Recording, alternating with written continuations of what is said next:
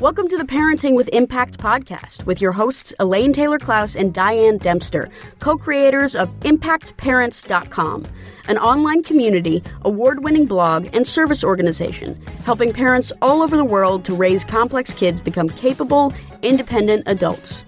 Hi, everyone. Elaine and Diane here. And we know that you want your complex kids to grow up to be happy and independent. And yet you're not always sure how or when to help with that. In this podcast, we'll encourage you to collaborate with all kinds of complex kids and support them in navigating life and learning. And we'll interview leading experts from around the world, as well as parents in our own community, talking about how training for parents actually helps these complex kids. We'll talk about the issues we hear parents struggling with all the time and how a coach approach can support and empower your amazing young people. We won't tell you what to do, we're going to help you figure out how. So let's move on to the next conversation.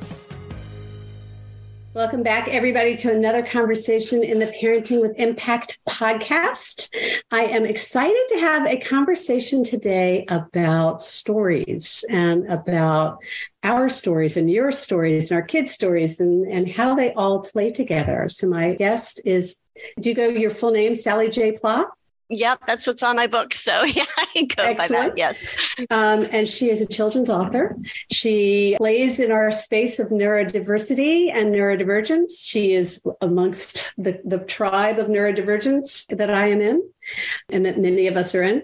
And she's also, she'll tell you about it later, but has got a really cool website called A Novel Mind for parents and professionals and educators of, of what we like to call complex kids around here. And so, uh, welcome, Sally. It's great to have you here.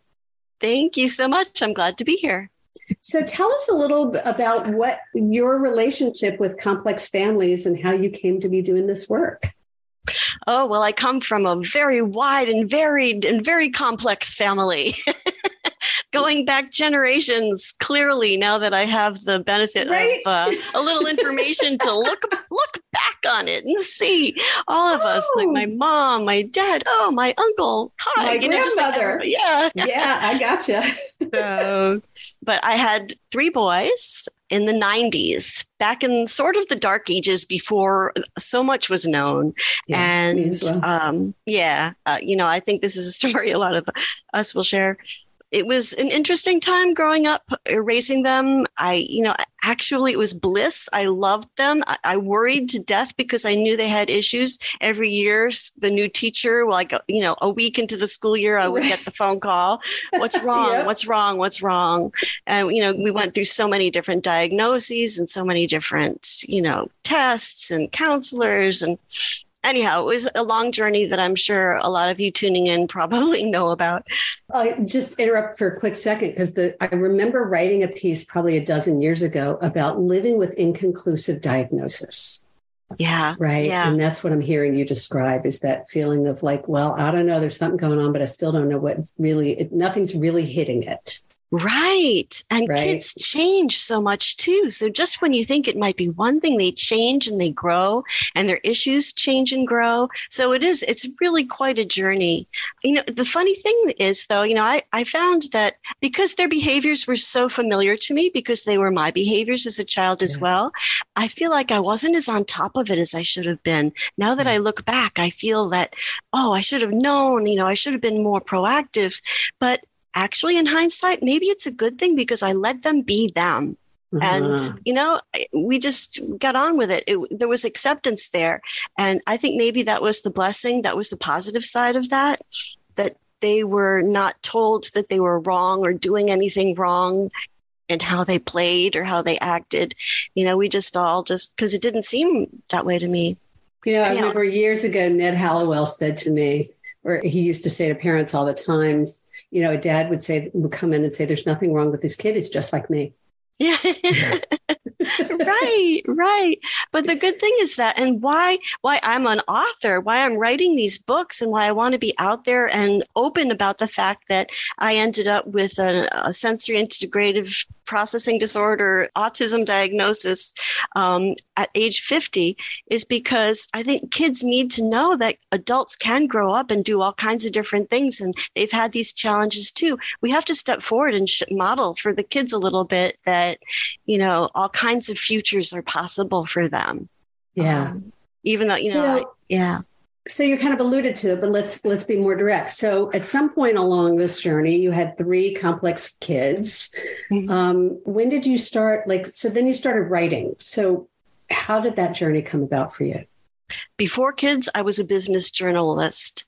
After kids, I started writing for the Milwaukee Journal Sentinel because we lived in Milwaukee at the time for their family magazine all you know just all kinds of stories about growing up with kids. So i was always writing. I was always doing freelancing but i never really thought that i was somebody that could write a novel or write a book until later. And you know we, we moved my schedule cleared up. I thought actually i got a cancer diagnosis and i was thinking what have i always wanted to do my whole life? You know you, you face mortality a little and you think about your dreams. And i always yeah. wanted to write a book always wanted to write a book but who was I to write a book? How silly! How could I dare presume? Yeah. I finally I gave myself saying, permission. Who would want to read what I have to say? Like I yeah. said this to a room of, of colleagues. Yeah. Like, yeah. Right. Totally. And, and, yet, lots of people want to read what you have to say. I hear Turns you. Out. And what yeah. everybody has to say is valuable and important. We all should have a chance to say what we have to say and yeah. be ourselves. So I gave myself permission and I started to write The Someday Birds, which is my first book. It came out in 2017. It's a story, it's a road trip story about a boy named Charlie who's 12, who's autistic, who likes everything safe and you know, careful and in his own home. But now he has to go on this just wild road trip with uh, very risky and very dangerous and weird for him. Uh, he's going to see his dad, who's across the country in a hospital. He's been injured um, in Afghanistan. So there's a, a family crisis involved, but it's a very light footed book. It's not dark. It's about Charlie interacting with the world and having to confront all of his fears and Charlie's very bird loving. Um, he loves birds. He has he made a list with his dad, who was also a birder, of birds they hope to see in the wild someday. So on the journey, Charlie decides he's going to try to see all those birds and list them for his dad. So, like a gift he can give his dad when he gets there. It's a little bit That's of great. magical thinking, like his dad's going to be okay if he can only just find all these birds and somehow get through this journey. But of well, course, magical thinking is is is part, is familiar to our kids. So you know, we don't want them to yeah. go too far down that path, but a little bit of it can be really constructive, right? Oh, totally. Speaking from my OCD or is a big magical thinker, so right. yeah, absolutely. But anyway, as I was writing the book, I was thinking that I was writing about my own family and our own family. I was drawing on my own kids, my own, our family road trip vacations, all of these elements. But the deeper I got into the writing, the more I realized I was drawing emotionally from my own childhood. And the writing of that book is what sent me to therapy, where the therapist said, "You know, have you ever thought of getting going, getting tested, or you know that that might be your own diagnosis?" So I did end up getting tested and uh, ended up with my autism diagnosis, and it was all just due to the writing of the book, and it was a huge gift. So I don't want to derail us too much from the story, but this is your story. So so what was that like for you at 50 something years old getting an autism diagnosis? The world's changed a lot in how we wow. think about it, right? Yeah. Being able to go back and check all those boxes and just see everything through that different lens helped me so much. It helped me ways? so much. I really struggled until I was, I feel like I wasn't a, an adult until I was maybe, or I didn't grow up or wasn't even a person until I was maybe 30. And before right. then, it was just like this big, long struggle. So to be able to see that in a new way, like, oh, there are reasons, you know, there are yeah. reasons. Your self esteem takes such a hit, but to be able to see it and say, okay, there were neurological reasons why it was hard for me, you know, not just that I was categorically a failure, you know, whatever. In early life. so, well, I, I, always say when I got my, so I was 40 something when I got diagnosed with learning and attention issues. And it was like, first I cried a lot, you know, I had to mourn. Yeah. And then my whole life made sense. Yeah. Like everything started to make sense. Every decision I had made, every, everything. Right. It's ama- amazing, right? And for me too, did it change your relationship with your own kids? Because it, it really changed my relationship with my kids. Oh, yeah. It, it changed my capacity for forgiveness and acceptance. Yes. I think. Yeah, I found the same. It was a beautiful thing. Yeah. Really a beautiful thing. And we're closer than ever now. So it's good. So, what about? I'm just curious. What about adult relationships? Did it shift anything for you with relationships with other adults? Yeah, I would definitely say that it did. You know, with my husband, with my family. I think the most poignant moment was telling my mom. And, you know, she just got this look on her face and she held my hand and she said, I always knew it was something. so it was, yeah. So anyway. when I when I was diagnosed on the way home, I called my mom, and I said, "It's really funny that you say that." I called my mom and I said, "Hey, mom, guess what we've got." yes, yes, because my mother too. You know, we share we share so many similar, yeah, yeah. Issues, but there's yeah. something that happens in a family with complex kids when the parents can acknowledge their own complexity right oh, yes. there's it breaks down the stigma and the shame and all of that other otherness right and it becomes we're just a, you know we're our own quirky family of monkeys and you know right right exactly so and you know i think it's this way for a lot of kids i know this was this way for my autistic son where he didn't want to talk about it. He didn't want to even admit that he was different from his classmates or anything. And that is where I think being diagnosed myself really helped, but also what really helped and what I want to talk about as well are stories and books and reading yes. together. I mean, whether you're watching a show on TV or whether you're reading a novel together, or if it's a little kid reading a picture book, it's such a neutral way to enter into a conversation with about emotions and uh, feelings with with a child. And there are so many wonderful books out today, much more than ever before, with yeah. main characters that are complex very naturally. And the story just unfolds naturally.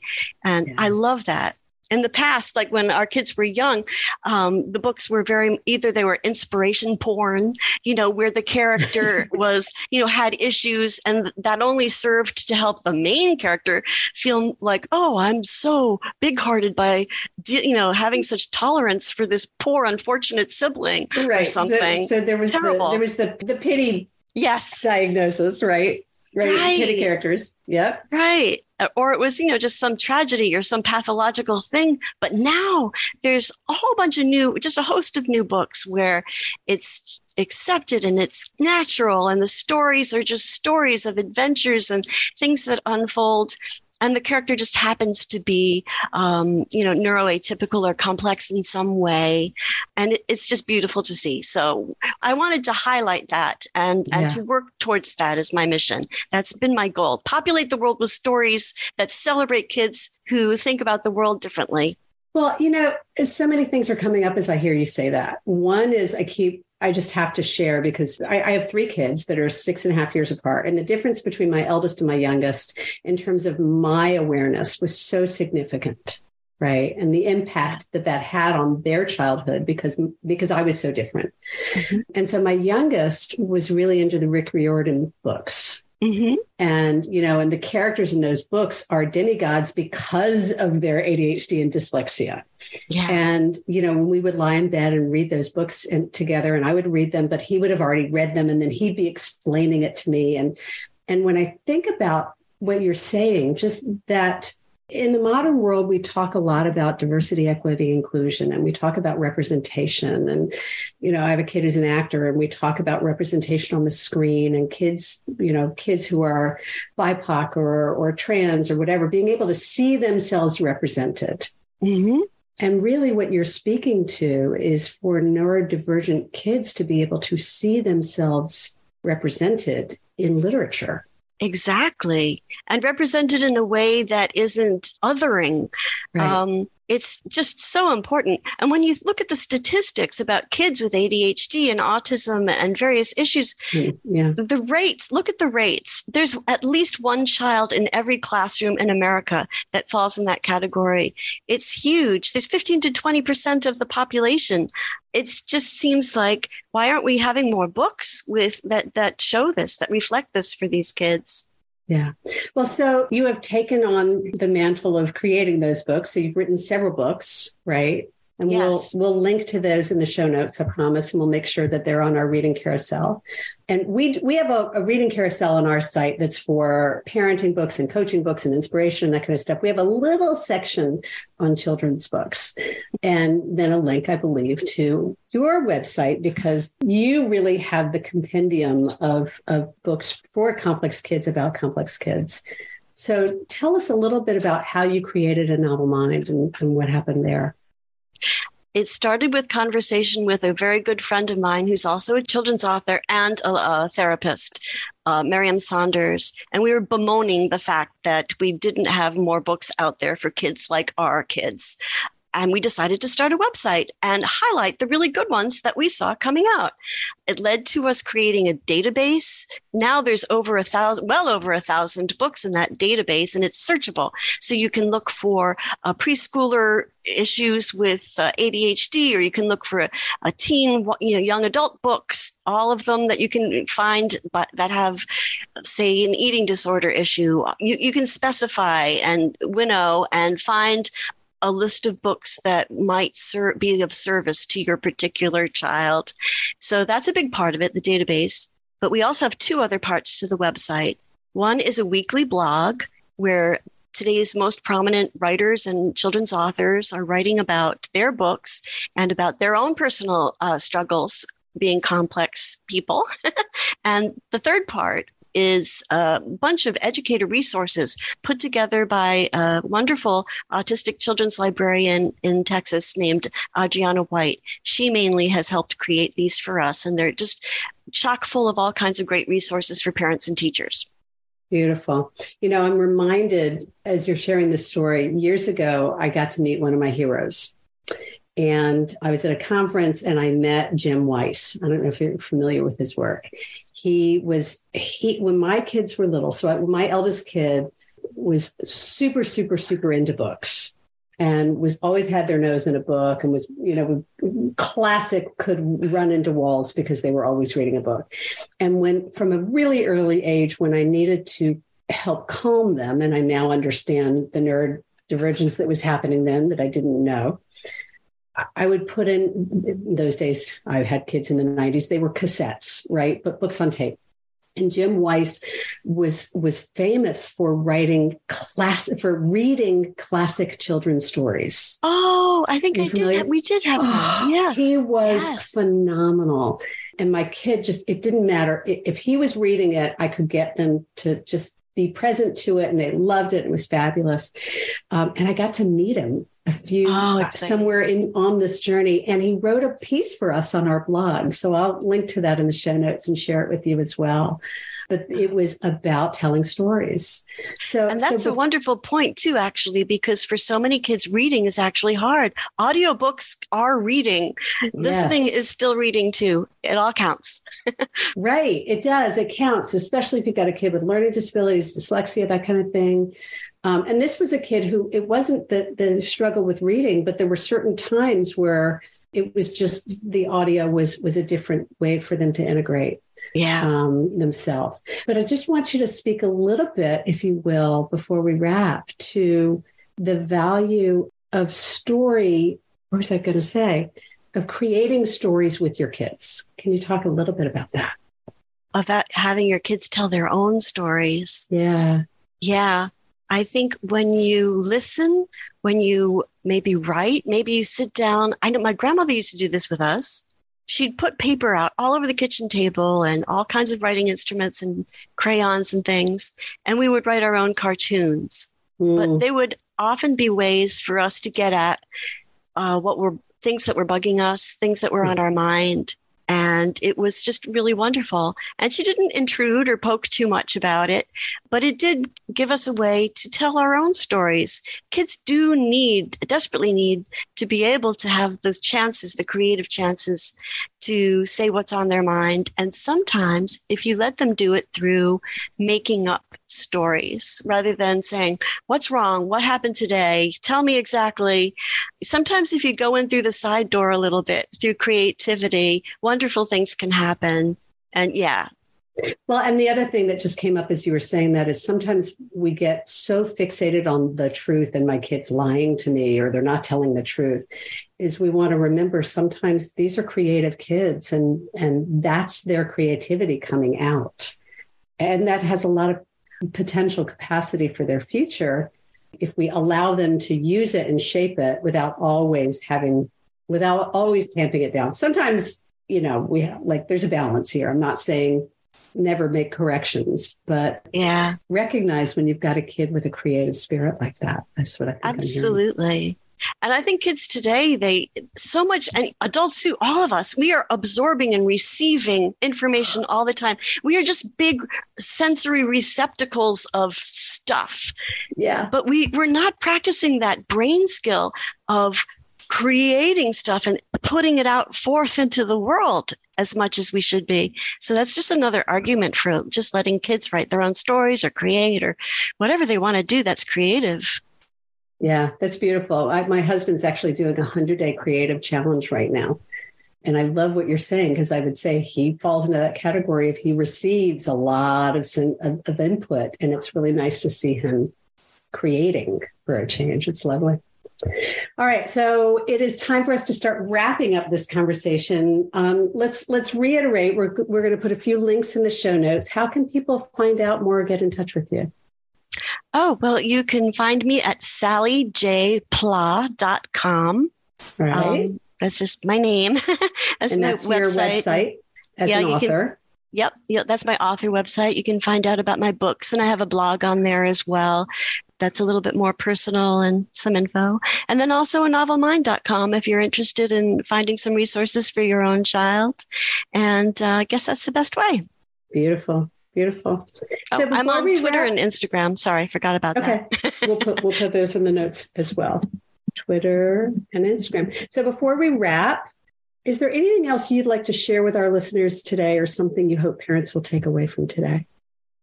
Well, I saw you ask about a quote or a motto or something, and I was thinking to myself, you know what my favorite thing is that I'm always telling people about is that old C.S. Lewis quote that I could never get right, but I looked it up because I love it so much.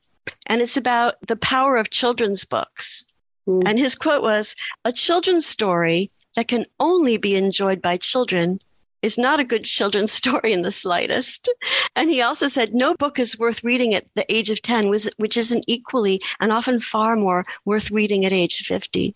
So it's a little argument that children's books are really for all of us. And there are so many poignant, wonderful ones out there that really help us learn more about how to be in the world, how to be at ease in the world and, and live better.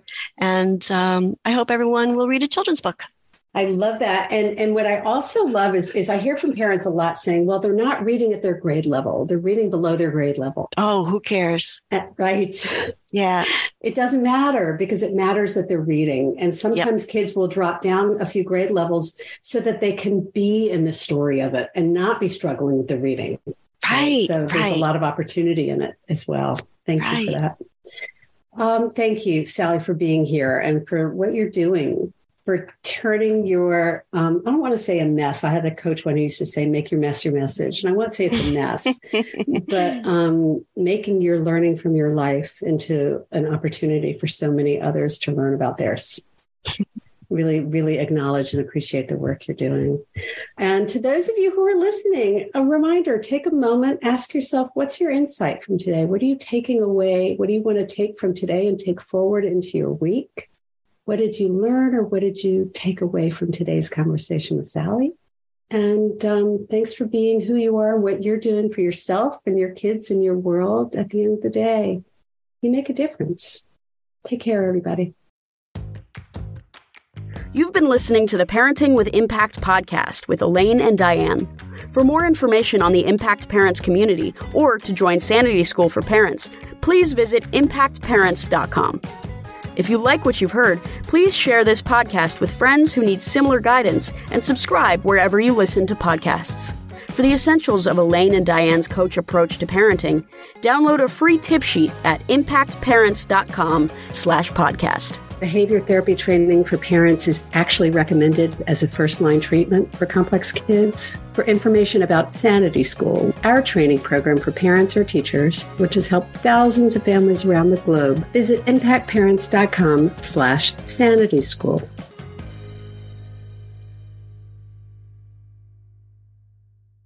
This podcast is a part of the C Suite Radio Network. For more top business podcasts, visit c-suiteradio.com.